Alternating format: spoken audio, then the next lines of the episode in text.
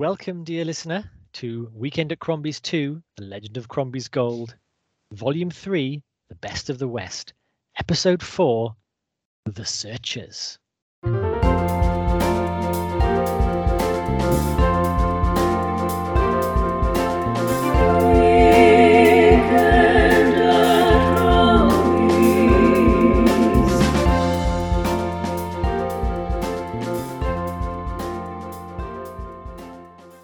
Howdy, dear listener, and welcome to Weekend at Crombie's, etc. yeah, that's the it's for the best, isn't it? I Come am on. Hugh. If you don't hear me the first time I holler, you'd better read my mind. I don't aim to raise no two hollers on any subject at hand. And my name is Dr. James Evans, Esquire. Now, Lars, it just so happens we be Texicans. A Texican is nothing but a human man way out on a limb. This year and next, and maybe for a hundred more. But I don't think it will be forever. Someday this country's going to be a fine, good place to live. Maybe it needs our bones in the ground before that time can come. My goodness, that was quite an introduction. Are you accepting an award or something? ah, a, So, min- a minor character's quote. I always like a minor character's quote. indeed, minor, but you know, but uh, that was a hell of a quote. I remember that one too. Oh, did you? Oh yes. Uh, so yes, we uh, without further ado, we are going in then into uh, our season three of Weekend at Crombie's. It's two, Legend of Crombie's Gold, the best of the West. I've done it again. Uh, which is my way of saying we are look, we are looking at westerns this year, and Yeah. we are we're staying with the 1950s. We haven't left the decade yet because it is of course such a, a rich vein of westerns. Not only the movies, but I was uh, again I was speaking to a contemporary at the time who was saying there was um, all sorts of westerns on TV, and uh, none of them Is which I your can dad? That was my dad, a contemporary.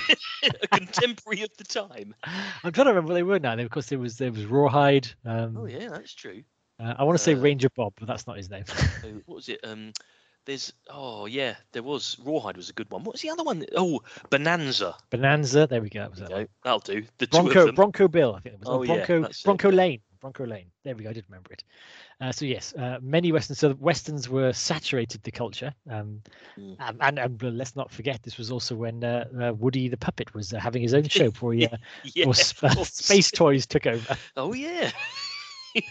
So I feel yeah. like, d- despite the fifties being such a, a rich um, uh, vein of films, we, we've only chosen two, though, haven't we? Uh, High Noon and and The Searchers. This one. I know. I think we, we are just bound by space and time there. We can only pick 12 movies uh, in a year.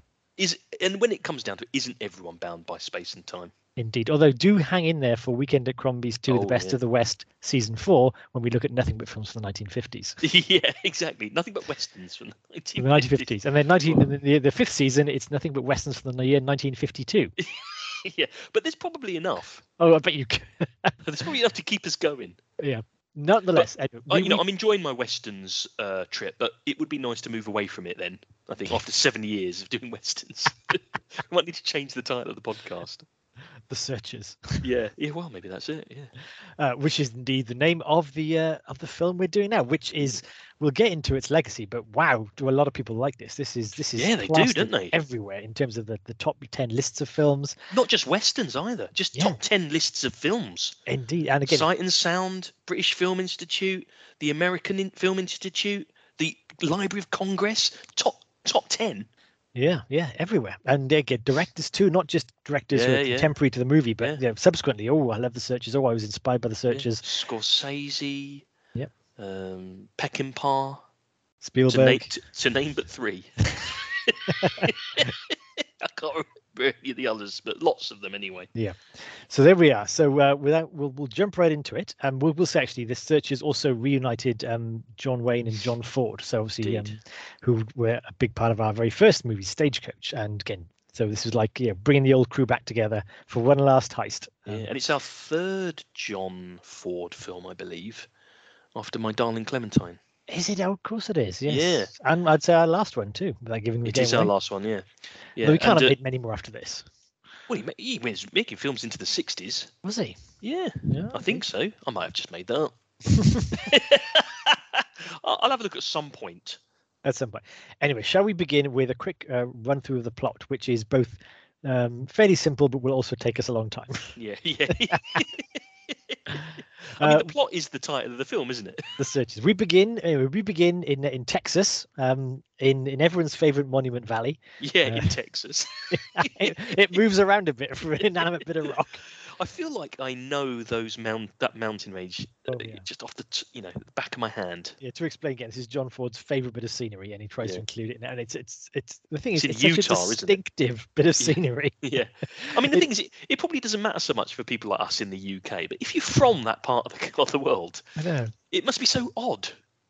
Yeah, it, it'd be like I don't know, having the Cotswolds in in Braveheart yeah, or Hadrian's Wall in Robin of Sherwood. Well, I suppose that's true.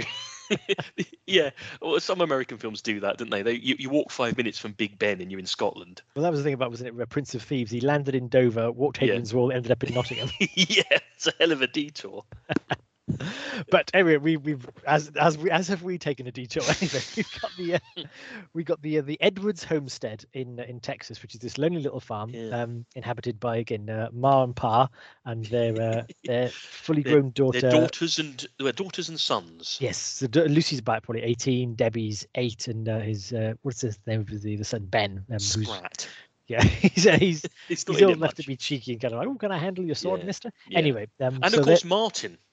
Oh, we will come to Martin, yes. Mm. But um, anyway, so Aaron and Martha um, are, are the homesteading and in in, in rides uh, their their brother, um, Mm. Aaron's brother Ethan, played by John Wayne. Everyone is overjoyed to see him, um, Yeah. even though he's not been seen for eight years. He's been uh, he's been away fighting the Civil War uh, as a Confederate soldier. Yes, which is So- which is odd, isn't it? You don't see that very often in films, but um, but not now, you probably don't. I mean, then I mean, he, he's in Texas. Yeah, I mean, I think yeah, if you if you're in Texas, you're kind of obliged to fight for the South. yeah, I suppose that's true. I suppose it's historically accurate at least. Yeah. But of course, the war finished three years before he turned up. Yeah, but there was also the uh, the Franco-Mexican War. Um, Oh, of course, yeah, was- that's which true. was carrying on. So I think he's just been, you know, killing and A looting. mercenary, isn't he? Well, he, he got a medal. He, he was fighting in the army, but yeah, he's um, he comes back with a suspiciously large amount of gold um, that he won't Mm. account for. Um, Yeah. But anyway, uh, so he everyone's like, oh, Uncle Ethan's back and all this kind of stuff, and you know, everyone's very proud and excited to hear his stories. And he lifts up little Debbie uh, in his arms and is like, Yeah. um, Who, who is also eight years old. yeah, Just putting it out there. Uh, yeah, you uh, did you spot something in the eyes that uh, that uh, I might have done. I might Martha have done. him. yeah. Um, I will. I will say actually, I completely blanked that utterly. Although my uh, my viewing companion clocked it immediately. You didn't see any of that. I was. I, I, I you are. you are. You have. for- You are devoid of romance. I was waiting for the killing to start. To be Yeah. honest, I was, I was, but yeah, apparently, I think even John Ford said, you know, he, he didn't. It was so subtle. Um, the the the looks between Martha and Ethan. He didn't think the audience would catch it on the first viewing. Well, and that's yeah, subtle. my wife immediately Basically went all bam. maybe that's just how they behave. Anyway, so we're, we're digressing. Anyway, so um, Uncle Ethan is is dining with the whole family, including again a foundling. Um, Mm, who's a, a fully well, I think he's a grown. He's about eighteen, isn't he? He's, he's Yeah, a he's a, so. he's a mannish type, but he's still quite boyish in the fact he's a bit um, clumsy and dopey and everything. He's, he's an adolescent, but he's coming of age. yeah, he's he's old enough to, to have a gun and and um, Mm. poke the cows, uh, so to speak. and this is um, what's his name? Martin Pawley, Martin Pawley. who I thought throughout the film was called Martin Paul E. For some reason, until the end when the credits came up, I said, "Oh, it's Pawley." Ah, fair enough. Like the uh, the parrot. yeah, yeah. Uh, so Paulie, yeah, he's uh he says he's one eight one eighth Cherokee or something. He's a but he It's was one uh, sixteenth Cherokee. one sixteenth Cherokee. Well, it's enough enough to make um, Ethan quite cold to him. Yeah, Ethan, Ethan, as we learned, does not have much time for Native Americans. no, Um, he doesn't, does he? but so he's quite short with him. But they they all get on quite well until uh, the again the next day. There's a thumping at the door and the um the posse has arrived Yeah, because yeah. someone's been uh, someone's been um nicking the cows. So they uh they have to you know trick though, isn't it? It's a trick. Well, they, they, they swear in in um, Martin and Aaron to be the kind of like posse to round them up. Yeah, but this is if- Reverend Captain Samuel Johnson Clayton, played by Yes. Ward Bond, and his top hat. What have we seen Ward Bond in? He was in um, My Darling Clementine. He was one of the Earp brothers. Was it? Of course, He was he the guy that ordered all the food and the coffee. Uh, okay, I do like Ward Bond actually. I He do was- as well. He He's was in- great fun. Yeah, he's great. He's great, and it's bombastic, and it's the greatest top hat in cinematic history. Oh yeah, but yeah, It suits yeah, him. It doesn't suit many people without Yeah. without the garb. and the whiskers, yeah. But uh, Yeah, but yeah, he's he's bombastic. Of course, I should have remembered him from the ordering because he comes in and just by slugging back coffee and donuts yeah, uh, as he as he simultaneously swears people in and tells them to shut up. yeah. I uh, also like the fact he's Reverend Captain Samuel Johnson Clayton. Yeah, he's he's both yeah the, the captain of the Texas Rangers and the Reverend. Um, Yeah. So he's got he's got that preacher style of calling everyone brother or sister. So he's Yeah. fantastic.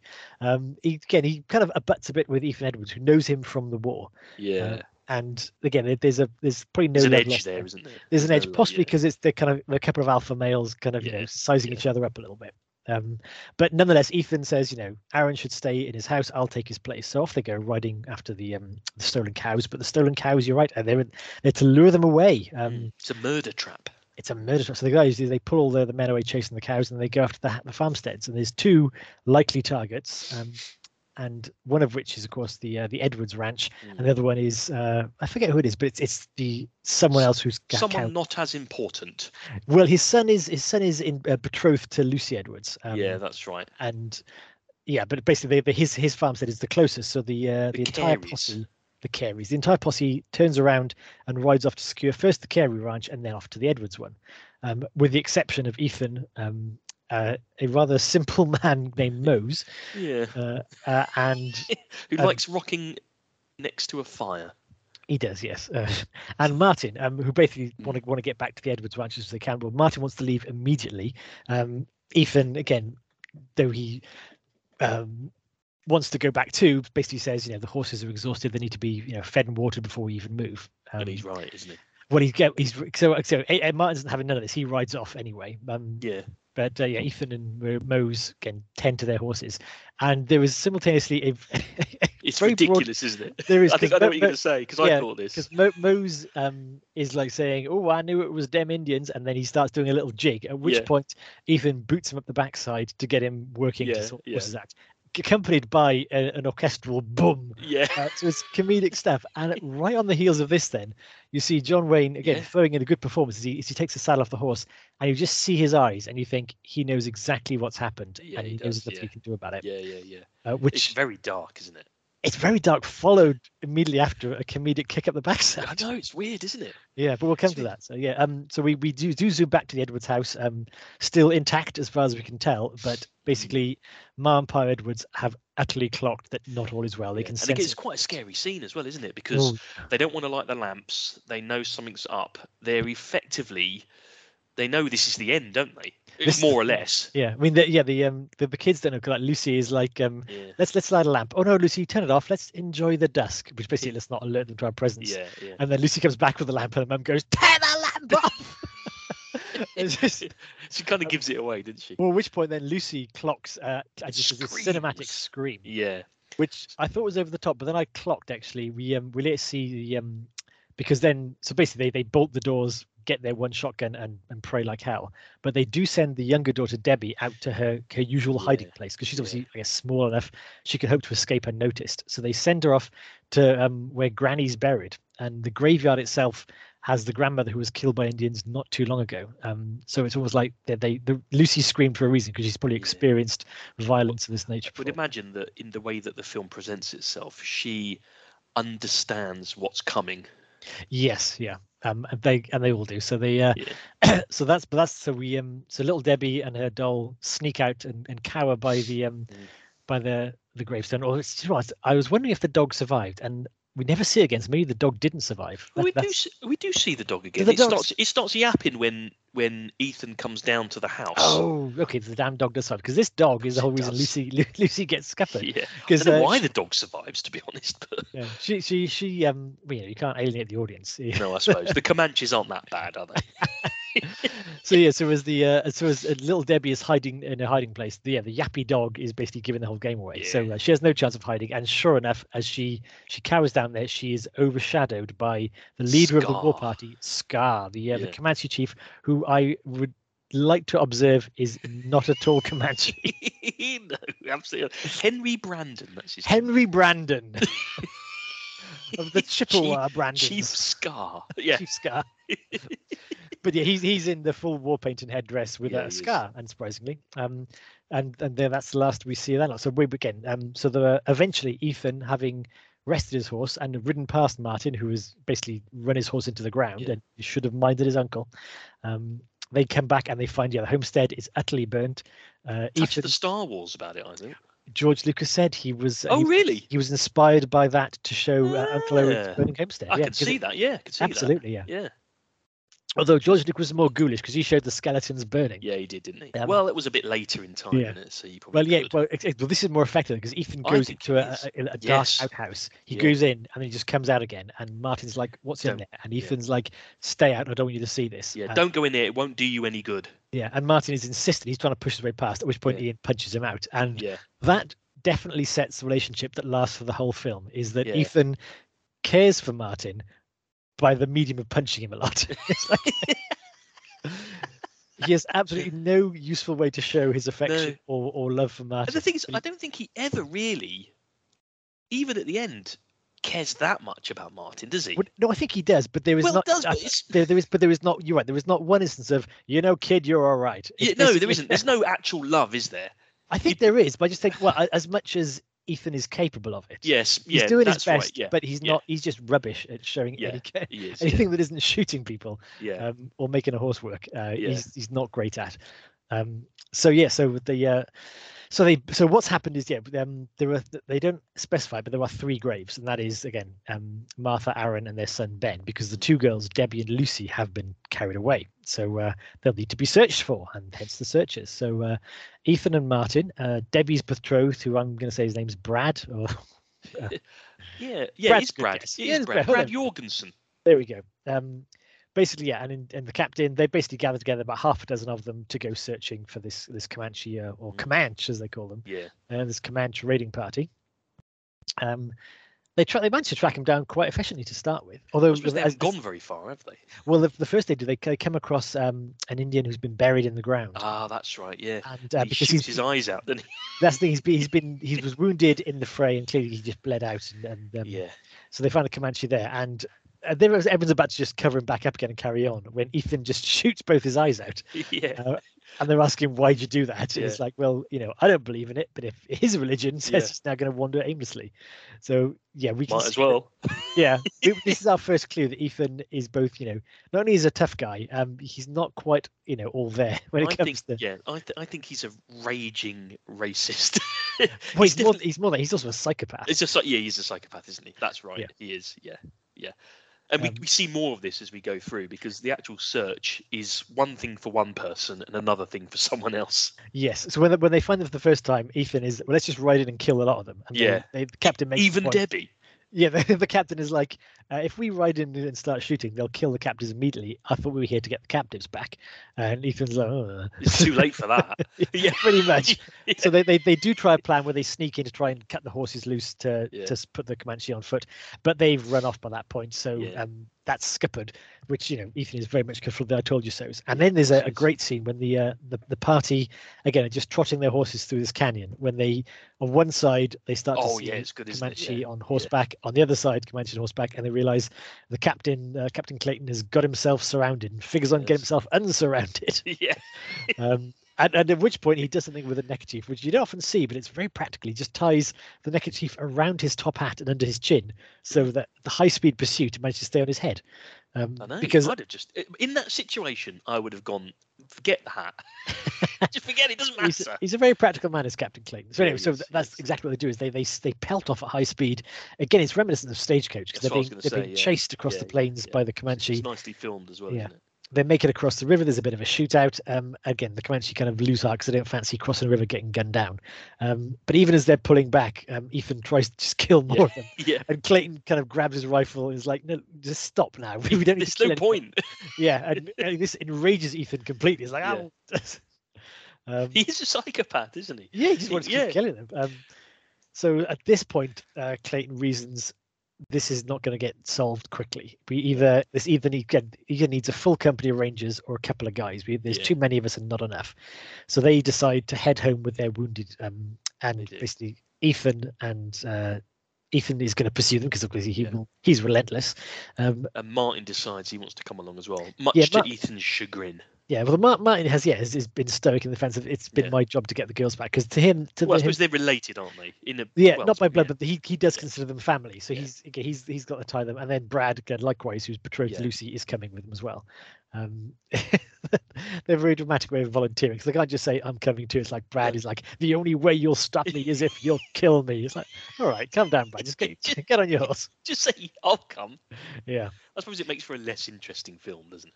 That's true. Okay, again, I suppose as as, as the three of them, there's now just the, the party reduced to three, trotting along. You know, Ethan continues to say things like, "I mean, they're probably dead already." And at which Yeah. point, Brad, yes, goes, "If you say that one more time, I'm gonna hit you." Uh, yeah, but- but he just keeps on. It's like Ethan's all right. oh, yeah. Oh, can you imagine? can you imagine being in his company? for for five about- years, as it turns out.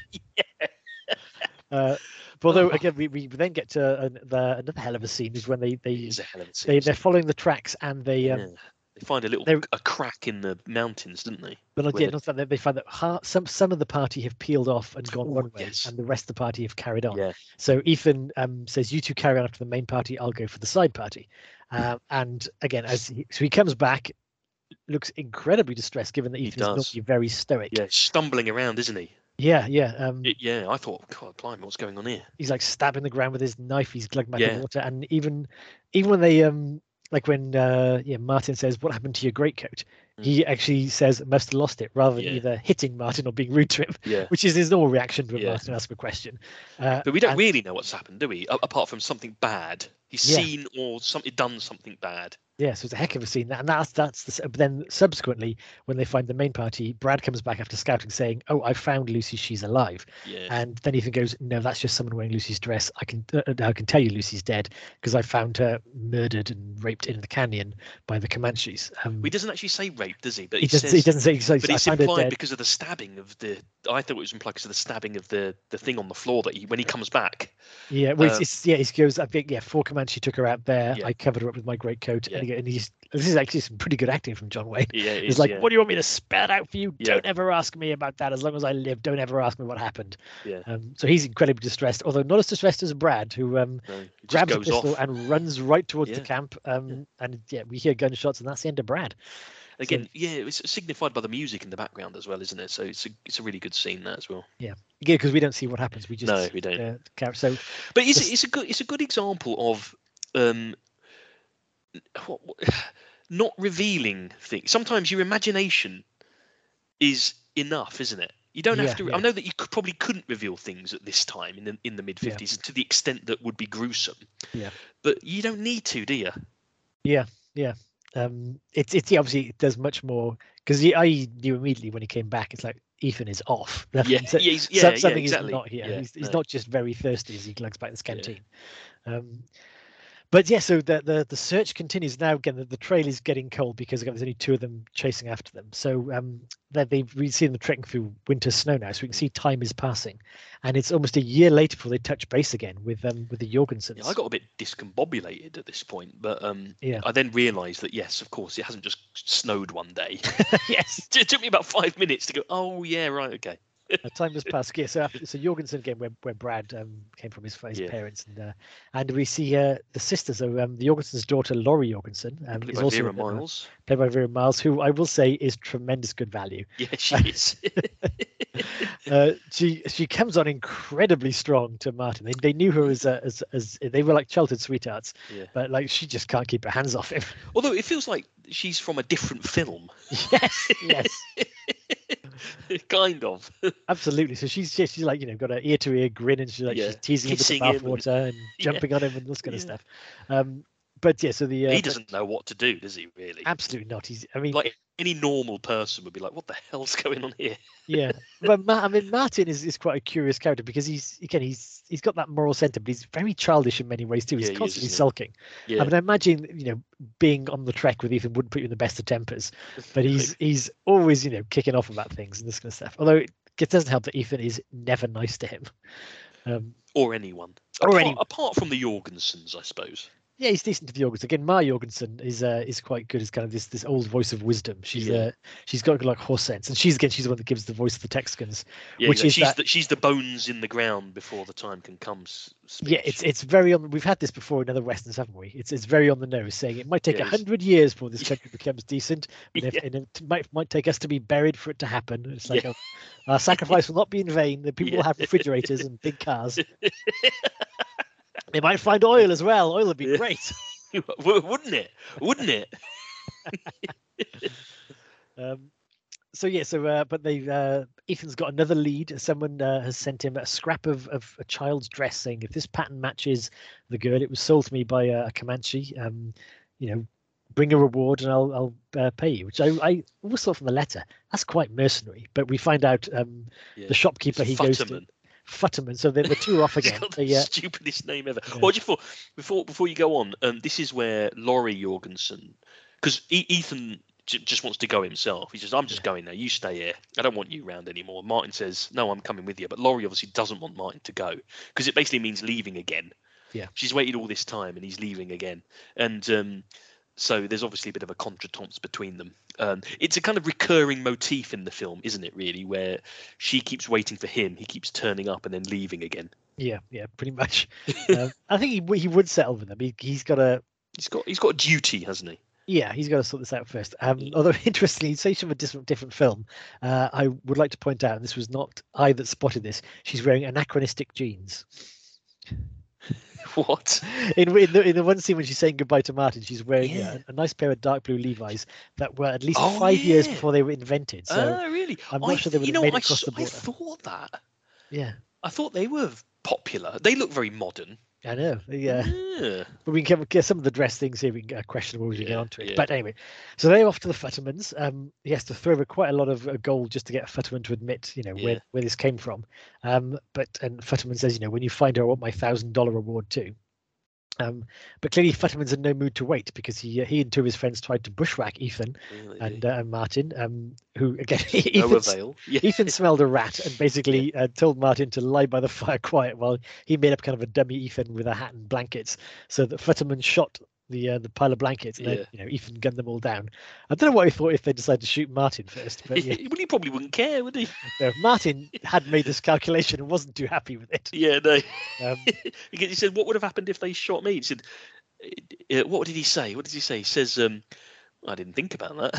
It was Something like I didn't countenance it." yeah. Um, but uh, they. They continue the they continue the search. They uh, what else have they um they do they do try bartering with another tribe of Indians to um yeah.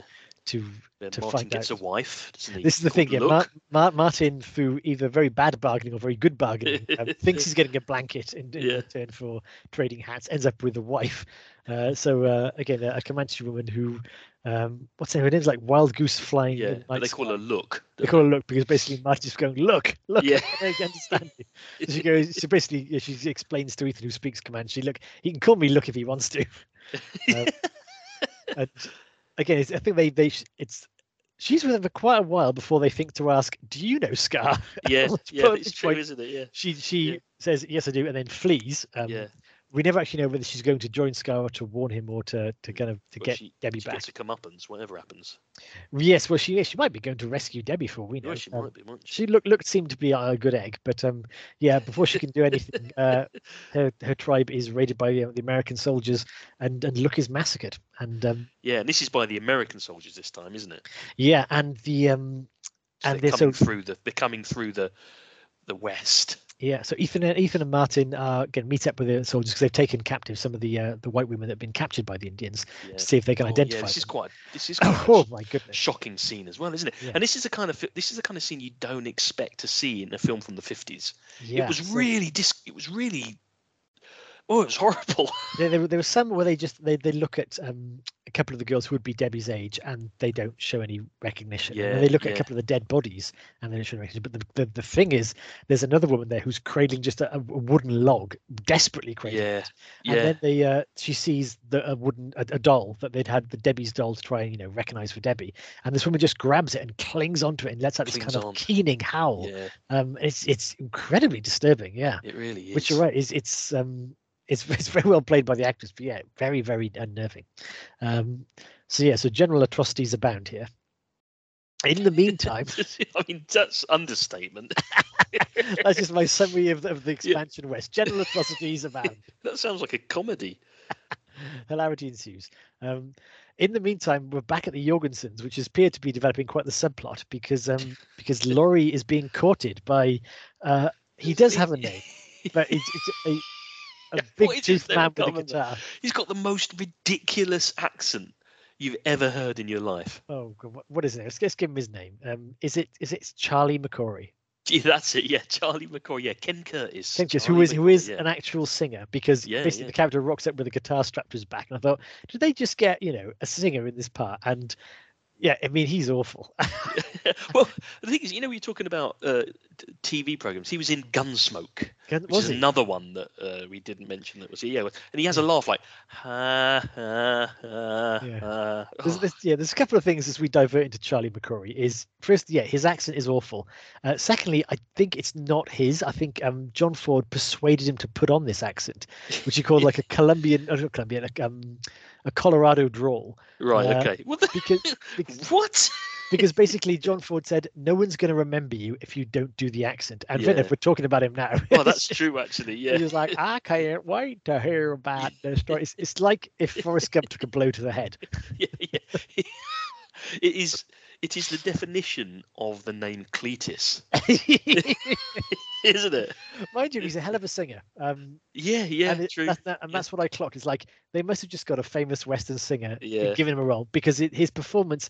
It's like when Madonna showed up in the James Bond film. It's like it's no good, but you're a famous singer. So I'm sure in the 50s people were going, "Oh, it's Ken Curtis. That would be good for a tune now." You could say the same about Grace Jones, couldn't you? Was she a singer? Grace Jones?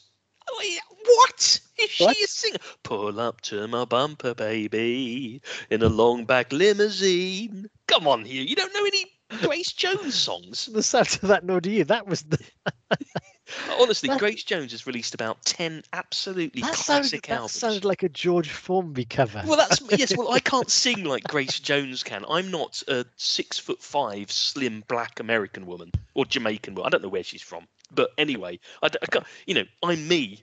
That's how I sing. But you know, oh, honestly, Hugh, you know what? You know what? You need to. You need to get some.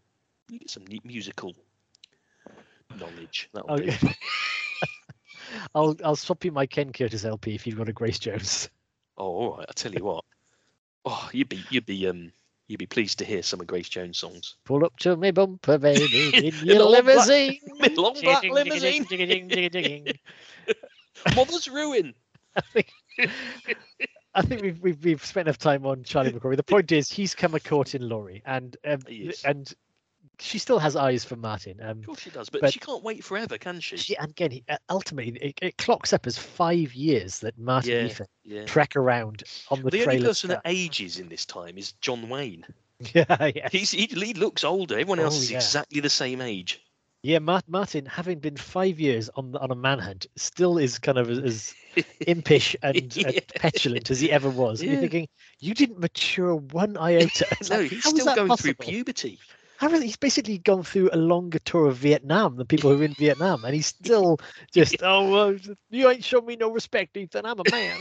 I Um, mean, to be honest, at the start, I thought, God, it'd be really annoying to be stuck with Ethan for five years. And toward the end, I was thinking, God, it'd be really annoying to be stuck with Martin for five years, wouldn't it? I know. Maybe maybe that's the subject. Like Ethan must have a core of goodness because he hasn't killed and eaten Martin in five years.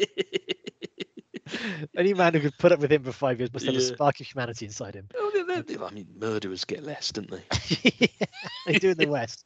But we'll uh, we're almost almost at the end here. So Laurie has Yeah. um has now taken up with uh with Charlie. Um, they're going to have a proper old wedding. Um, but you know, Obviously, literally- Ward Bond, uh, sorry, uh, Clayton is doing the service, isn't he? Indeed, indeed. Um, and but literally as they're walking down the aisle, or just coming into the house, um, Martin and, Ed, uh, and Ethan rock up, and Yeah. Again, the father Jorgensen can spot trouble and tries to stop. Yeah. it. No, in they go, and and it's a right set too. Like Oh, isn't it? yeah, um, They have a right old go at each other, don't they? This is Martin and um, Char- um, Charlie. Yeah, so first, yeah, first Martin has it out with Laurie. How could you do Yeah, this to me? And then basically yeah, Charlie comes along. It's like, is there a problem? And the two Yeah. of them just step out, step out into the uh, into the yard, agree terms of the fight, and just lay into each other. Everyone's loving this. Um, Well, it's funny because everyone's like, um, um, it, it- it's quite a funny scene because Laurie is, you know, she's going, oh, stop, stop. But then there's a scene in the background where she's standing and she's got a cheeky grin on her face. oh yeah, like she's, she's, like, loving oh, every no, minute. two men she? beat each other up over on my, my wedding How day. terrible! Yeah, Which is like is a philosophical way to take your wedding day, but I think she's she's loving the idea because yeah, so, yeah, yeah, yeah, the idea that. She secretly probably wants Martin, but also the Of idea that yeah, course. the, the two men would fight over anyway. Lovely. yeah, Also, actually, Mrs. Jorgensen's kind of loving the violence too. yeah. She, is, gets she gets sent indoors with a respectable Yeah. woman. And then she's seen peering out the window saying, Has he hit him yet? Everyone's loving it. yeah, This is the West. I know. But again, highly comedic. And they uh, basically they have they then after beat through a pulp and covered in now dust and looking awful, they they pick each other up. Um Although there was that moment when when Charlie's getting ready to fight, he takes off his top hat and his coat, and Martin kind of folds them nicely for him to keep it nice. So and they find a fiddle at one point.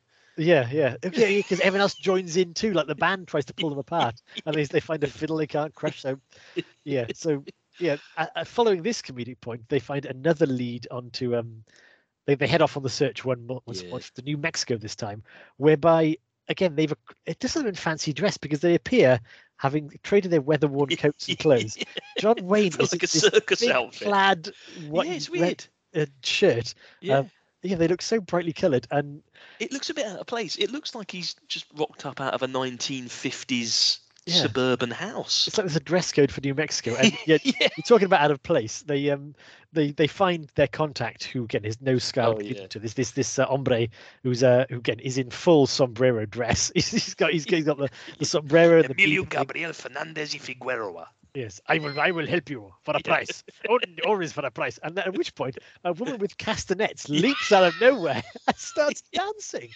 And so as as as he's as Emilio is slugging back tequila with Ethan, telling Yeah. about where this murderous uh, Indian can be found, the castanet lady is just prancing around Martin as he's trying to read his chimichanga. And it's like, what movie have I watched? Uh, he's trying to eat his chimichanga. It's true, isn't it? It's castanetting wildly around him, and it's just This is a scene that takes place in one of the darkest westerns ever made. it's so odd. so. Actually, um, we do find that Mose, the simpleton from the, the original posse, He's turned up, has, has, has, has turned up in, in New Mexico and has actually been asking questions and doing quite a good bit of detective work. He's he? he's the one that's. his bloody um, armchair, though, doesn't he? Rocking that's chair. it, but he says yeah, he doesn't he doesn't want the thousand dollars reward. He want all he wants is a rocking chair because uh, Mose is a man of simple tastes and that's all he wants is a He's rocking also chair. known as an idiot. Yeah. Although it's it's interesting that um, again someone as as misanthropic as Ethan actually has time for Mose. um, Yeah, he does. Yeah. which is Yeah. because I think yeah they, they he's, he's referred I think he's you know Moses seen a hard life and he's uh he's most of his marbles have fallen out of his head now but people Yeah. are kind of looking to him but anyway we're nearly there. They get to Scar's encampment for, for a uh, simple plot, which has taken nearly an hour. there's a bit of a showdown a stare off between uh, Ethan and, and Scar for the first time. It's like you speak pretty good American. It's like you speak pretty good Comanche. Um, and they obviously they haven't turned up at Scar saying we're looking for the guy who nicked the women. We're here for revenge. They they make something about the hit some trade, didn't they? Yeah. At which point Scar goes, you know, both my sons were killed by white men, and I took Mm. scalps, and you kind of Shows the them the scalps. scalps, doesn't he? Yeah. Yeah, uh, one of which we later learn is the scalp of, of Martin's mother. Um, Yeah. uh, which And Lucy. Oh, was Lucy there too? Oh, yeah, yeah. yeah. Ooh, nice. Um, but then he also Scar gestures over to his many wives. Um, one of which is, Mm. uh, well, uh, Debbie Edwards, five years on. She's now uh, much older. She's now Natalie Wood. She's now Natalie Wood. uh, and again, in, in in native dress, and again, um, looking bashfully at them. So they they they clock each other. But um, Mm. They don't say anything at that don't point, say do anything. they? but again, as as they're in camp, as Martin and uh, and uh, Ethan are encamped out, um, ready to make their move, uh, young Debbie runs down to them and basically Mm. says, "You know, go away. I'm I'm I'm now one of the Comanche. I'm going to live with them." Um, at which point, Ethan decides to shoot her. Uh, So he so Martin I is kind of standing. in- wanted him to. it would have made a step change from the castanets. Uh, it would have been, yeah. Yeah. Martin is now standing in front of the person they've been looking for for the last two hours, saying, Yeah. "Please don't kill Debbie." Um, and before he can, John Wayne gets shot with an arrow. So um, the uh, the the rest of Scar's raiding parties after them. So they leg it. They hide off in a cave, manage to chase them off. Um, and yeah, does this uh, how does this resolve? This is now um, they they link up back so that they've now found where Scar is. Yeah, they found. So they, um, what Martin does is he kind of he persuades Ethan that the best thing to do is for him just to run into the camp. Yeah. Um, Oh no, actually, we, we, we've we've got things out of order. First, he gets shot with an arrow, and then they turn up at the wedding, have the fisticuffs. So, um, so Oh, after that's after it, after yeah, they've learned yeah. that Debbie has turned Comanche and and Ethan wanted to kill her, they then have the comedic wedding Yeah, punch-up yeah. scene. At which point, now everyone's gathered, and um, again, an army officer turns up saying, oh, that's I- it. I- I is wanna- another weird scene, isn't it? "Yes, I'd like to recruit. I'd like to recruit Lieutenant Greenhill." Um, yeah, Lieutenant Greenhill. Um, was he played by uh, John Wayne's son? I think Patrick so. Wayne. Yeah, Patrick Wayne. Yeah. Uh, so he turns up to uh, to recruit the Texas Rangers. Um, so again, But he's this- interrupted all the time, isn't he? Oh yes, he's interrupted all the time by Clayton and, and Edwards. It's really weird, but he like comedically interrupted. What's your Well, name, sir? My name, my name's this. Well, what's your name? Come on, speak up. What's your name? My name's this. Well, who's your dad? My dad's. So he's your Yeah. dad, is he? I think it's because he's you know, clearly a nepotistic appointment Yeah, from yeah. A, a Yankee uh, officer. So the two ex-Confederates having great fun, Mm. basically just you know, winding him up. It's like, I'm here to report, sir. Is your head cold, son? Oh, hat off. Sorry, sir. I'm here to report, sir. What are your names, son? Uh, my name's Lieutenant Greenhill, son. Who are your dad, son? And so this carries on. Um, but yeah, uh, there's also a subplot that they think that um, that uh, the Futtermans were murdered by Ethan. Yeah. But- At this at this point in the film, Yeah. about one hour forty five minutes in, there's a subplot. It doesn't go anywhere really. It's No, like they think does- kill the fat ones. Like, yeah, it's like I didn't. Ah, fair enough. so they, they they then again. So Lieutenant Greenhill summons the Texas Rangers, which includes Ethan and Martin, who have been sworn in, and they go to do their final raid on the last of the Comanche. Um, again, which we, leaves us where we were about an hour and a half ago, saying if we ride in and start killing, then Yeah. they'll all die. So um, and and once again, Ethan is like, well, tough. And, and so Yeah, she, he really basically, she, care, she's, yeah, Debbie's a Comanche now. You know, she's Yeah. dead to me. Uh, so Martin goes, look, I'm going to give it one more try. I'm going to sneak in. Um, so he does. Well, sneak Ethan goes, well, it's, it's your it's your death. He's basically like, yeah, we're, we're coming in shooting, so you know, good luck with that. Yeah. So, uh, so Martin, uh, to give him his credit, does sneak in. He finds Debbie. Does she scream again? There's this a lot of untimely screaming. Or Yeah, she doesn't. Uh, Well, she screams a bit, but then she's kind of like, "Yeah, okay, yeah, but they, but they discovered they're discovered by Scar, aren't they? yeah, Um, they are." but uh, who's gunned down then by uh, by Ethan. At which point the entire company raids the village. Um, Yeah, and it's it's quite you know heroic music given they're just you know massacring a village again. oh yeah. there's, there's not much. But then I suppose De- what Debbie does is she runs off because what you see is Ethan then kind of chasing after Debbie. What you think's going to happen is that Ethan's going to shoot her. I think everyone thinks it's going to happen. Well, yeah, even Ethan and. Debbie think it's going to happen Yeah, too because yeah. they they do they he runs runs up to the cave where he uh, took shelter before. Um, he's about to kill her, and then all of a sudden he just picks her up in his arms like he did at the very beginning. yeah, Um, and that again, we've described it very quickly. It's a hell of a cathartic moment. Um, yeah, it is, isn't it? Yeah. because it, you could you could see it was Ethan's cathartic moment too. It's like he didn't Yeah. know what he was going to do until, that Until he did it. Yeah, Yeah. until he did it. Yeah, Yeah. that's right. Um, and then they go home, didn't they? and that's it. And uh, we Or uh, except he then walks off. He delivers Debbie and walks off yeah yeah. into the sunset. And with that, With with that very s- s- sprightly synopsis. I think you're too kind. It was all over the place. I mean, it's funny. Although it's a it's a simple plot, but it's a long old film. Well, there's a lot of it. Yeah, It's it. The, pl- the plot is simple. The story is everywhere. yeah, it is really, isn't it? Yeah. But, uh, with that, let us take a small break to shovel what we can inside a chimichanga to take with us. I'll just get my canastas out of the drawer. Canastas, what are they called? castanets. What's a canaster? It's a type of game played by old Jewish ladies. Well, that's what I meant. I've got at least I've got a collection of old Jewish ladies here. We're about to have a game of canastas. More power to you. Are you ready, Edith? Until then, we'll have a quick break and we will discuss the searches.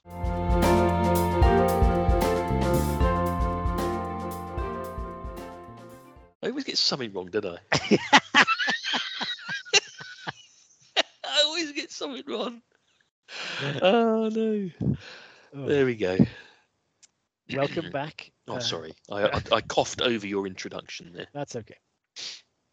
Welcome back, dear listener, as we uh, we desaddle our horses and give them a good rub down and some fresh grain, uh, so that we might have the strength to ride on to the conclusion of our review of the searches.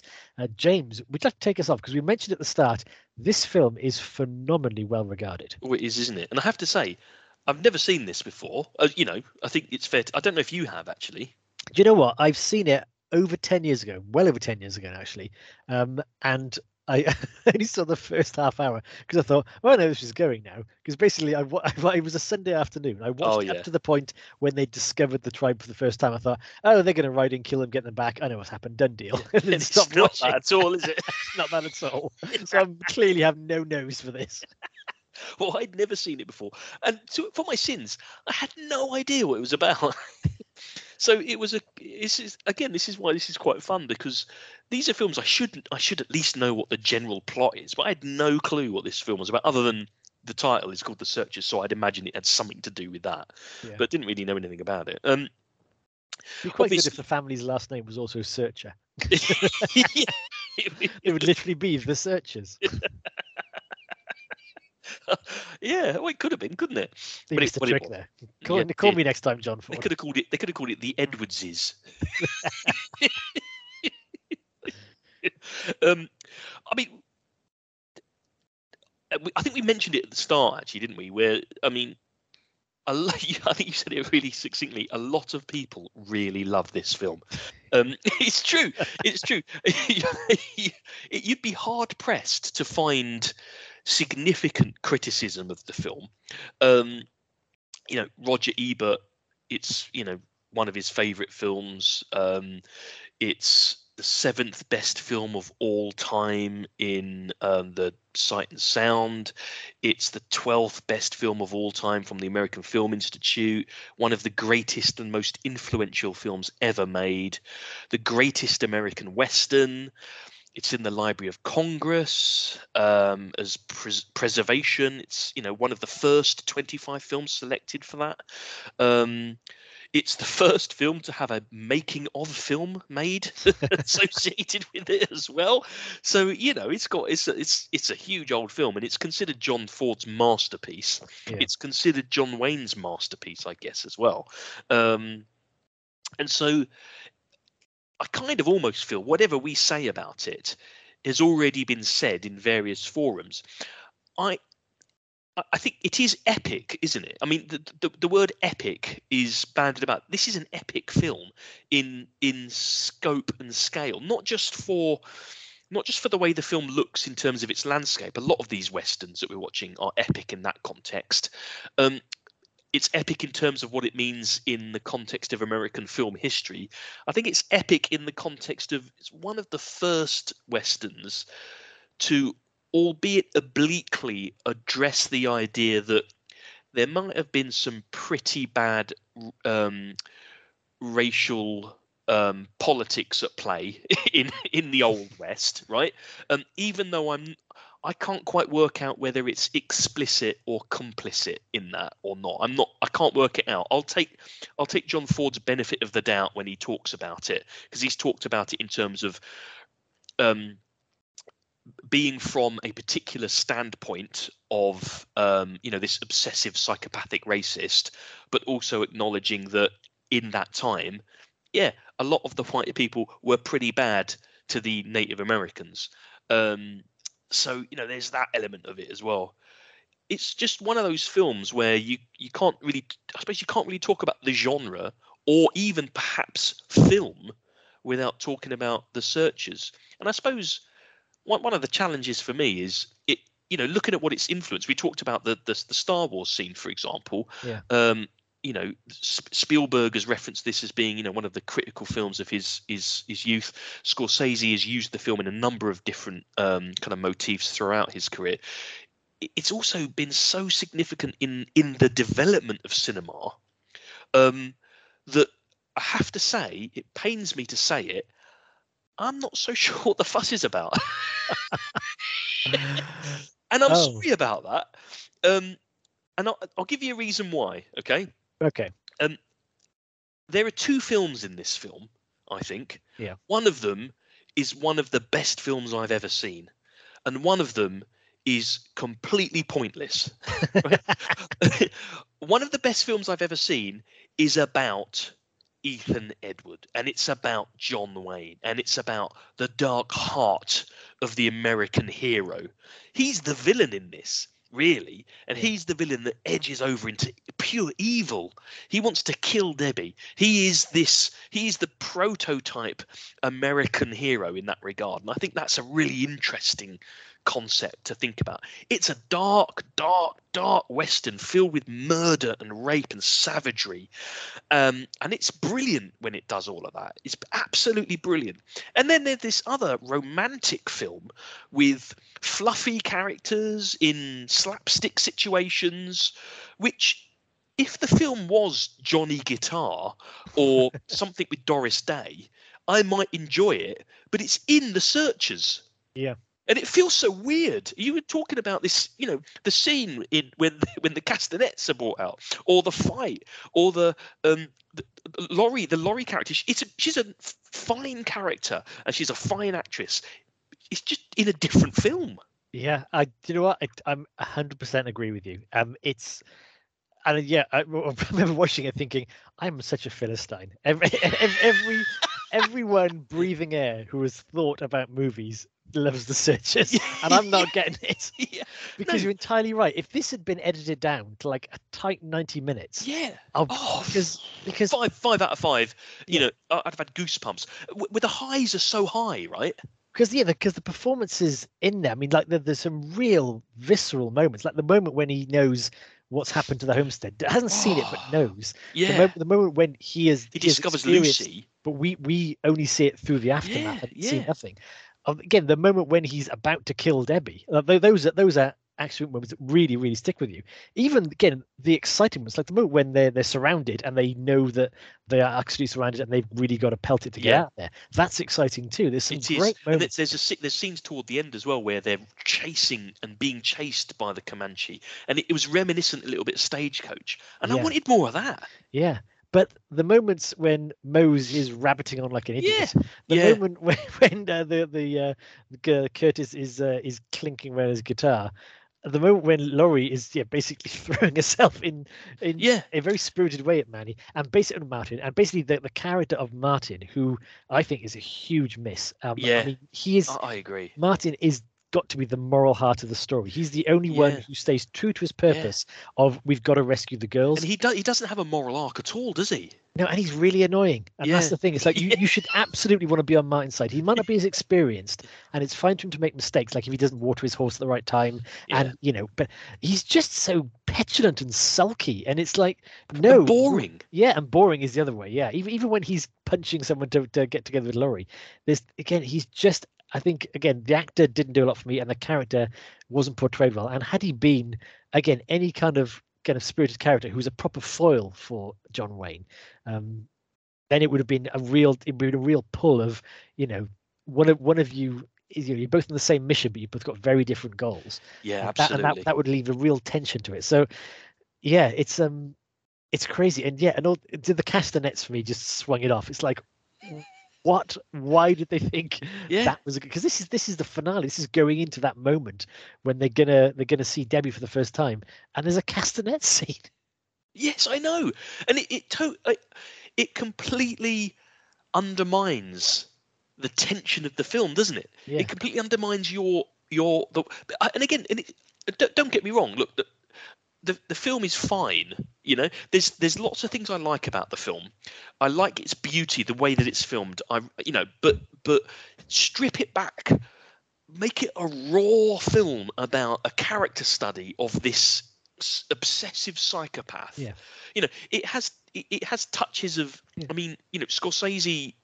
Travis Bickle is Mm. Ethan Edwards to a certain Yeah. extent, right? You know, you've got that in there. It's it's part of it's part of that kind of his history of film. yeah had there been castanets in a taxi driver i don't think he would have got the oscar would have. Um, but they, that's the thing is because that's that's the thing is like had it had it stayed on purpose because Ethan to start with you don't know he's he's you think he's oh he's John Wayne and he's a tough guy and he he can handle himself and he knows how to scout and ride and shoot so Yeah. he's our hero Yeah. and like the first moment he shoots out the eyes of a dead man you think he's our hero he's a bit weird but he's our hero and then he Yeah. says let's ride in I don't care if they die thinking is he our hero? And then when he's like, you know, picking off the uh, the wounded, and well, there's a scene when he just re- um, shoots buffalo, like they kill one buffalo yes, to and he keeps and then killing them. and They're not going to eat this buff- winter, are they? Yeah, he just wants to kill all the buffalo to deprive it, and then yeah, so it's in this is continuous. That's a brilliant film, though, isn't it? That's a brilliant scene. yeah, yeah, You can see the drive, the demented anger, the evil in him. yeah, and now you're thinking, okay, he's not our hero, he's a No. serious danger, which Yeah, is he is, again yeah. why you need Martin to be better, Yeah. both informed to be formidable enough to challenge him, but also you want you you want to now cent- recenter yourself on Yeah, Martin yeah. because Ethan is not your hero anymore. No, but the uh, fact he was such an iconic Western, he's he's yeah he's a villain in an iconic Western shell of like this is what this is what all the cowboys look like when they're the good guys. which is why I think it, it makes the scene when he picks Debbie up instead of kills her so cathartic. Oh yeah, because you you're right. I mean, you I think you kind of you kind of know in hindsight, you know, sorry, from the vantage point of history what he's going to do, but. I can imagine if you were watching this for the first time, you'd have no idea, given the things he has done and can do. yeah, You'd have no idea what he's going to do, and the fact that he picks her up and cradles her and takes her home. You know, I, despite being a bit underwhelmed by the film in general, I had goosebumps. Uh, goosebumps. Yeah. I felt like, oh, that was great. I want that. I want that. That was it's in there, isn't it? It's in Yeah. there. because had he had he killed her, then Stagecoach would be known as that film where John Wayne kills Debbie Edwards. Yeah. and Yeah, you'd, yeah, yeah. you'd watch it then. But again, I even though you were almost ninety nine percent sure that didn't happen, watching it, I thought, what's happening? Is, yeah, yeah. because I don't see either. You know, this either Debbie gets away or kills him or does something because this isn't going to end well. And and when yeah, when he suddenly just yeah something snaps and he picks her up in his arms and it's okay. Um, yeah, that's a brilliant ending, It is a brilliant and ending. and yeah. that is the ending of the film. Really, everything else is just. I think does does Laurie reappear and start kissing Martin again? It's like there's a there's a there's a there's a coda to it, but really that the film. it's not much of a coda though is it Yeah. i mean actually roger ebert had, did say something similar um, so just looking at his the quote he had of the film um, the film within the film involves the silly romantic subplot and characters hauled in for comic relief including the swedish neighbours large lars jorgensen who uses a vaudeville accent and mose hmm. harper a half-wit treated like a mascot. There are even musical interludes. This second strand is without interest and those who value the searchers filter it out patiently waiting for a return to the main storyline. And I agree, but the problem is it's in the film. yes. How yeah. can you filter it out? It's part you can't you can't just say I love the searchers except for that bit in it, which is rubbish. You need It's the five out of of. It's part of the film. yeah, then it's not the searchers, is it? It's something Yeah. different. You're Yeah. looking at you're, you're watching a different film. Dear me. You know? So it I don't know. Um So what? Why then is it? Why then? It, why then does everyone love it? Why is it so so rad? Is it because for all those good bits we've mentioned, and the fact that it was the end of an era, it, like it was the last great. So it's, it's like um when Antony and Cleopatra killed off the uh, the the epics, and when um was it um was it Meet Me in St. Louis killed off the uh, yeah. the the musicals? Was this Yeah. like the last big classic western? Oh, maybe it was. Although, and I did mention at the start that I, I, you know, you could you can see elements of revision in revisionism in this. Yeah, And I, I think, in some respects, at the time, I, mean, who knows? But at the time of the release, and you know, maybe for the the few decades afterwards, the film was probably it was probably so popular because of the almost a it's a culmination, isn't it, of of Ford's virtuosity and and Wayne's presence, right? Um, and I don't know what the tendency in filmmaking was at the time with the kind of the lighter aspects of it. Um, all I and, and so therefore it, it might have you know just touched upon a kind of popular vein of, of interest at the particular time. I think subsequent to that, it's it's really held strong because I think at the heart of the film is a really a really difficult question that it asks, which is are you complicit with Ethan Edwards or are you explicit in the fact that he's wrong about his views? And I think the film the way that it's filmed, it doesn't give you an answer because it lauds Ethan in a lot of ways. You know, the, the film drools over him, and you know, playing played by the arch conservatist, um, John Wayne. You you know what John Wayne brings to that, but equally, he's such an extreme character that, and and and he sees such dark things and wants to do such dark things. You can only think there's an element of even if it's just subtle or the start of something that looks back and goes, yeah, it, it, it wasn't all great. We weren't we weren't in the right necessarily. Do you know what I mean? Or were, were just people just enjoying thread. Ethan Edwards as this, you know, no holds barred? Or, or maybe they were. And this is where I can't work it out. I can't yeah. work out whether the film is complicit. You know, he's actually saying, "Look at Ethan Edwards. He's a he's a down low, rotten, dirty, but my God, it's John Wayne. What a that's the thing. What a guy. Yeah, because I'm, I'm I'm pretty sure again both John Ford and John Wayne were playing Ethan Edwards as you know the obsessive, you know, yeah, like Captain yeah. Ahab destroying himself to just to kill this this white whale. Yeah. Um, that, but how much of the audience took it from? God, John Wayne, he's gunning down them Indians, isn't yeah, he? Well, this, yes, yes, and this is I don't and I don't know. I mean, I, I I can see elements of the revisionist aspect in it, but I can also see elements of it just being seen as a rip roaring piece of entertainment about yeah. cowboys and Indians. Yeah, but then again, you have the scene after the army have ridden through the Indian camp, and and it's harrowing.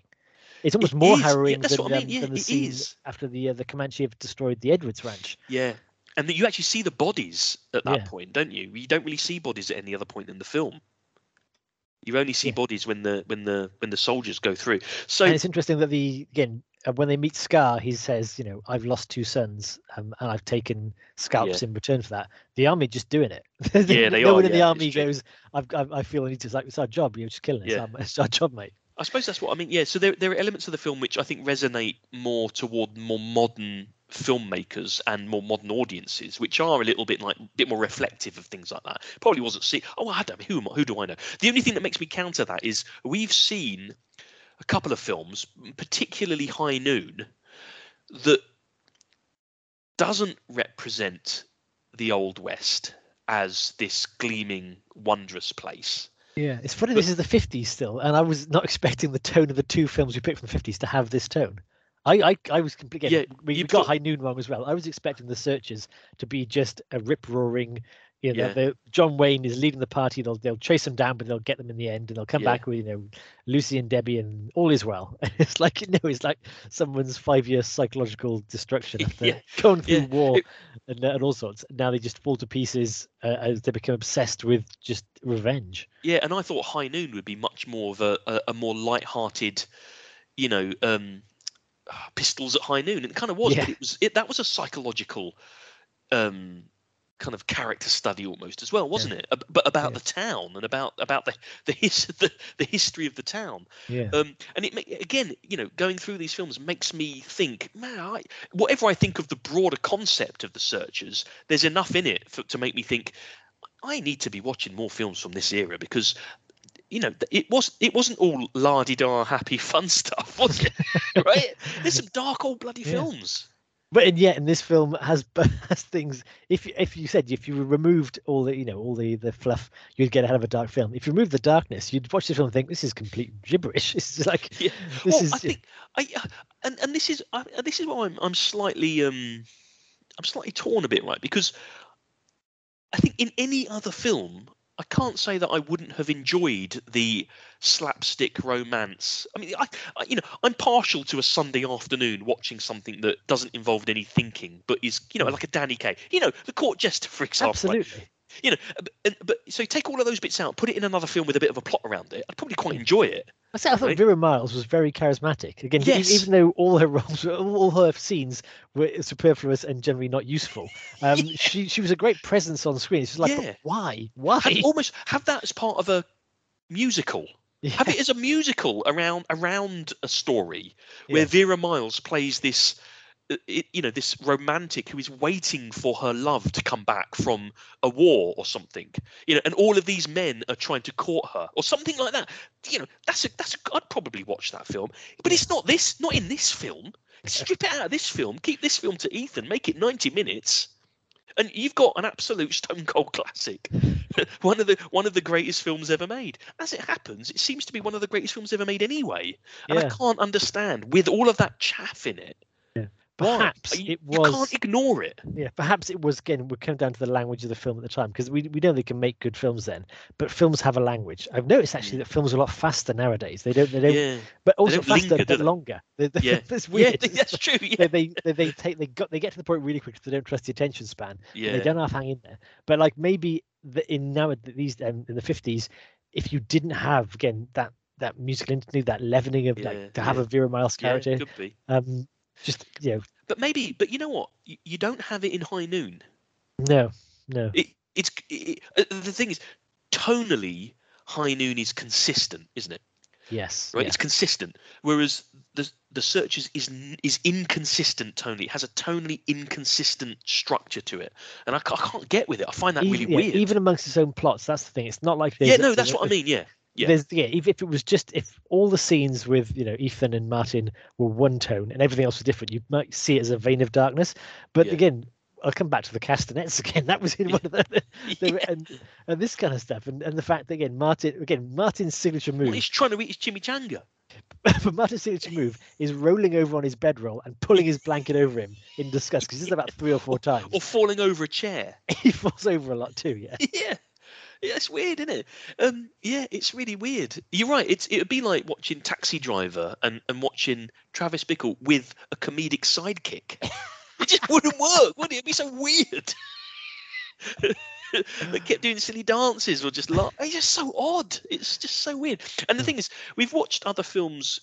Um, so Stagecoach had a mixed tone as well, but I think it worked a lot better because it was it wasn't as dark. It was more of an adventure Yeah. Yeah. and and the the um in that film the thomas mitchell character who was the the laughing stock a bit like Mose in this film actually has a character arc Yeah. he yeah. develops into something whereas Mose doesn't he's just a he's just something to laugh at Yeah. which is weird and in it- my darling clementine that has i wouldn't say that it has comedic moments but it has lighter moments Yeah. but it works because it's it's part of the world that's been created I think with Mose, maybe they were trying to do something. They were they were trying to yeah, because by the end of it, Mose is almost it, it, he's exhausted, and they're kind of just sheltering. him. All he wants is his rocking chair by a fire, but not really. He's um No, he's basically still playing the idiot character.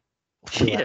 I, I, y- you're probably right. They were probably trying to do something with him that was was you know he's a he's a, a, a, a- he has a moral core, etc. etc. And that's that's fine. It's all good. But this is considered one of the greatest films of all time, yeah. right? How is that in this? But you're right and about how do again, the- people yeah. see it? and the Jorgensens too, like the the Father Yeah, Jorgensen. um, Father Jorgensen is comedic. You Isn't mentioned the vaudeville accent. Yeah, it's like, oh my gosh, by golly, Yeah. what am I doing with uh, this holding cows? By gosh, by golly. Like. Whereas what? whereas whereas the the, uh, the older woman uh, Jorgensen yeah, is great. yeah, it's incredible so, gravitas. so, so she, yeah, but the thing is, there every, has every one of the four Jorgensens is coming at this from a different direction. yeah, they're in different films, aren't they? Are. The thing is, old Ma Jorgensen has lighter moments, but they are grounded in the context of the film. You know, Yeah. when she wants to see what's happening with the fight, I can kind of understand that. But Pa Jorgensen is just, just, it's just over. It's like a clown. It's over the Yeah. top. It's weird. And Brad Jorgensen is so two dimensional. Yeah, Yeah. he belongs in the traditional cowboy film of just hunt things Yeah, down. Yeah. And Laurie Laurie is Laurie is waiting for that musical comedy to come in, she would be the fantastic starring role. Um, Yeah. and there's all the four of them in the same fam in the same film. And here's the thing that rubs me. they're in the same scenes. but we know that John Ford can do better. We, you know, like I say, it's, it's, it's, I say no, this is a classic funny thing, but we've seen other films of John Ford where he's portrayed really good secondary characters, um, really well, and they're grounded and they're Mm, believable yeah, and yeah. they're entertaining. And you and all care the- for them. Uh, yeah, and I don't remember seeing either of the previous John Ford films we've seen, thinking the characters, well, they're a bit broad. I'm not sure about this. Yeah, yeah, it's true, isn't it? Yeah, because again, even the Thomas Mitchell character in Stagecoach, at the Yeah. start, you think he's this is quite a broad character. Yeah. But the way that that character develops, he becomes the moral center of the film. Yeah, yeah, I, I, yeah. Stage, I still, I still think actually Stagecoach is, is the yardstick yet to be bettered, even maybe by High Noon. Um, Oh, really? Stagecoach was really good. And Stagecoach had what I wanted this film to have more of, which was that rip roaring camera work of the horse chases. Yeah, you know, I, I kind of even even when even when they do start shooting, you know, there's a scene by the lake or the river where they've got to cross it, and there's a scene toward the end, with, and you know, all that kind of stuff. It's over in a few minutes, and it becomes, and you know, it becomes much more about the psychology of, of Ethan, Yeah. which is fine. Again, I really want some more of that, but Well, here's my guess. there's so to- many film, there's so many films in this film. Yeah, here's my guess as to why the horse chases were less rip roaring than uh, in this one than in Stagecoach. And, uh, Unionism. The American Humane Association. Ah, yeah. I suspect someone, some pen pusher, said they can't just kill Yeah. the horses like you. I like some pen pusher. I mean, it's a fair point, isn't it? But Someone said but- you can't just slaughter horses in the name of No. movies, and uh, and so the uh, yeah they probably just couldn't ride them and break their legs all over like used to. yeah, well, that's fair enough, isn't it? But it doesn't make for a, suppose. doesn't make for an exciting film. Um, look, I don't, I don't, but I don't want to be too dispa- sound like too disparaging about the film. When this is good, Yeah. it's it, it's the highs are so high for me. And actually, when when it first came on, when when I was, you know, the first, um, you know, half an hour or so of the film, I kept looking at it, thinking this film is beautiful. Yeah, You know, the, the color is incredible and it looks stunning. And you know, Ford's composition again is fantastic. The the composition between the exterior shots, the landscapes, and the interior shots was brilliant, brilliantly done. Even the Well, it is- stage the stage shots were really good as well. Yeah, well, it is bookended by um the the leitmotif of um again a, a, a doorway. Yeah, a, it a is, dark yeah. a doorway of a dark. Yeah, it's basically a silhouette doorway looking out on the plains, and then a, um, a person comes in front of that, so you get a very nice, uh, yeah, front and, and, uh, and back of the the films like that. Yeah, I, I agree. Well, look, you know what? I, I need to I need to find someone who absolutely loves the Searchers and just Throw a ask brick. them. Clearly, everyone does. yeah, well, that's true. Yeah, but you know, someone someone who can articulate what it is about the whole film that they I- love, I- you know, I in its think- I think if entirety. you found, you could. I bet you pick a dozen essays that said how good the Searchers were, and it would just skip over the bits that we mentioned. But this, because mu- it's like- uh, this is what this is this is what Roger Ebert's saying, isn't it? This Yeah. is what he's saying. He's saying, you know, the film within the film is more or less. Useless. ignore forty percent of the footage Yeah, shot. yeah, and the people that love the film generally ignore that. How Yeah. can you do that? That's part of the film, Yeah, and it's you not do- like it's forty minutes at the end of the film that you can just mm. turn it off. It's you throughout, know, it's scattered throughout the film. You know, someone recut the Phantom Menace into a really good film. It's like, well, yeah, yeah, you you, you cut a film out. they didn't. this is the point. They didn't. Yeah, So I, I- it's just weird. Yeah, how can you ignore such a? How can you ignore such a critical part of the film? How can you ignore it? I don't I just don't understand. well, we shall uh, we shall. Uh, but I'd encourage everyone to watch it. Um, yeah, oh, I, I would as well because because the the film about Ethan Edwards is an absolute stonker. Yeah. and yeah, and and watch it with that view, and maybe keep your hand on the fast forward button. But then you would have a really solid ninety minute blockbuster, wouldn't you? yeah, yeah, because it's two hours well, which is quite long for its time. Well, yeah, and the thing is, you know, in modern terms, I suppose two hours. You get loads of films that are longer than two hours, didn't you? But this Yeah. felt like two hours. yeah, yeah, it did. The Um, middle, uh, the middle third of the film was. It felt it. It that's where it lost it for me. The middle third, the the first third, the last third, yeah, great. The middle third. Yeah, he had trouble showing the passage of time without Yeah. either. There's there's there's devices it when became repetitive. I think. Yeah, like uh, Laurie is reading a letter from them and this kind of Yeah. stuff. It is it is hilarious that um yeah she she gets a letter reporting that that Martin's accidentally married um an Indian bride. Yeah, At which point she scrubs up and tosses it into the fire. yeah. Um, which the Jorgensens fish out again and continue reading because it turns out there's a lot of plot left in that letter. yeah like there's a whole there's like three year report of the letter. So like Yeah. I'm glad you didn't because I suppose every wonder why everyone was so angry. Like, was she burning a letter? Like, Yeah. no, that was your only news. You're on a farmstead and you don't hear any news. I suppose that's true, isn't it? Really? Yeah, Like, you don't know anything really else, do you? Bit of news, and you can't. There's not even a to the website. newspaper. No, that's that's it. No, no telly. Um, but yeah, so I think we've we've we've come to the end of our search. Um, I do. But- oh, Before we finish, I do wonder why anyone makes a home there, like literally in the middle of nowhere, where there are, um, c- you know, Comanches who were going to scalp you. What would you manifest destiny. That's why. That's not enough. It's not enough for me. No, no, You can, or you, or you can keep your fat, you manifest destiny. just remain in Stoke. Yeah, exactly. Give you manifest destiny. Well, I think uh, everyone is keen to know. Uh, firstly, what we're watching next month, but also they'd like to know what scores we're going to give Oh, to the greatest and most influential film ever made. So Join us after the break as we send ourselves to permanent movie purgatory. Oh no.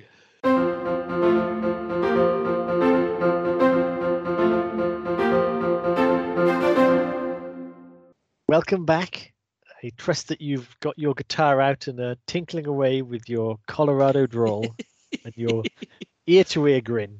Uh, We've just had as- it. We just. I tell you what. The, the the the girls and I have just had a lovely game of canastas. it's been fantastic. It's been fantastic. We're just settling down to some. Um, what's a typically Jewish pudding? Um, Well, let's not go down Lite? this road. Let's not go down this road. we can only offend people, can't we? Say Muller Light? yeah, who, who wouldn't like a Muller Light? I love a Miller Lite. Is that typically Jewish? I think anyone would like a Muller Light. But I think Muller Light branches across religion is and yeah. Are you on safe ground here, aren't you? Yeah, a Muller corner. Mm, Oh yes. yes. Oh, no. Oh, is it with is it with cornflakes or the chocolate cornflakes or is it with um uh jam? You know, like No, it's, not, compote. it's not a fruit corner. No, it's, a, it's, a crunchy corner. Yeah, It's a yeah. crunchy- but is it the Yeah. little balls? The little balls or is it the Love the little balls? Yes. Yes. We're there. That's what we. That, should we get some of them girls? I'd like I'd like to buy the world a Muller corner with little balls. Oh, yeah. Might have some in the fridge actually. Oh, my mouth water. you mouth water over yogurt. Oh yeah, I haven't- I haven't had a Muller corner for years. Really? Yeah, you know, times are hard. This is a recession, you know. You live in Wales, don't you? Don't dox me. anyway, we uh we will uh, we won't keep you from your Muller corner for much longer because we've got to get to the scores. And as tradition befits, um, I don't know what the tradition is, but you're going first, James. I'm pushing you forward Oh, out God. through the door into the Oh, posse. no. What score would you give to the searchers? Well, maybe I'm going to be scalped here. I don't know. So, one of the films in this film is a stone cold five star classic. The other film in this film, and the important point is in this film, is awful. and it's a one star. Okay. Taking those things together, I'm going to give it three. But just out of spite, because it's the greatest film ever made, I'm going to give it two. Two. Because I can't give it three because that's just, you know, you can't not watch the crap. Can you? You can't not watch the crap. No, no. Well, I completely disagree. I think it's a fantastic film. I'm giving it five. I think it's one of the greatest and most influential films I've ever seen, and it's going in my Smithsonian. Oh, no. No, I'm giving it three as well for the same reason. It's it's so good and so bad and so revered. It's bizarre. I can yeah. only assume that when this goes live, um, the world's opinion will change, and there will be a assume so too. ceremonial. We are right. They'll take it out of the National Archives and burn it, and uh, yeah. But um, it's So uh, you, you can't deny its influence. You can't deny its it- influence, no. but yeah, it's it, does, it doesn't take away the fact um, that someone got kicked in the backside with a big dong on the soundtrack, and someone started playing castanets for no reason. yeah, it's so weird. So two threes. There you go. Oh, you gave it two. No, I've got no, no. So I was being the vindictive about the Oh, I two. see. I was being vindictive about the two. I, I would, I'd like to give it a two just for spite. Yeah. Because it's that annoys me that it's the best film that's ever been made. But it, there's enough in it. Yeah. I mean, you know, who am I to say? Of There's a- threes, the lowest scoring of our heretofore classic run. Yeah, I know, I know, I know. That's ridiculous, isn't it? Where to go from here? And Well- indeed, where to go from here? well, it's the '60s, It's the 60s. and we've actually got we've got we've got a whole host of films Oh, in the '60s. yes. We've got Yeah, we four like films to get through in the '60s. so the next two months are going to be busy, busy. But for the first part of that two-month period, i.e., next month, goodness me, James. um, May. Just say May.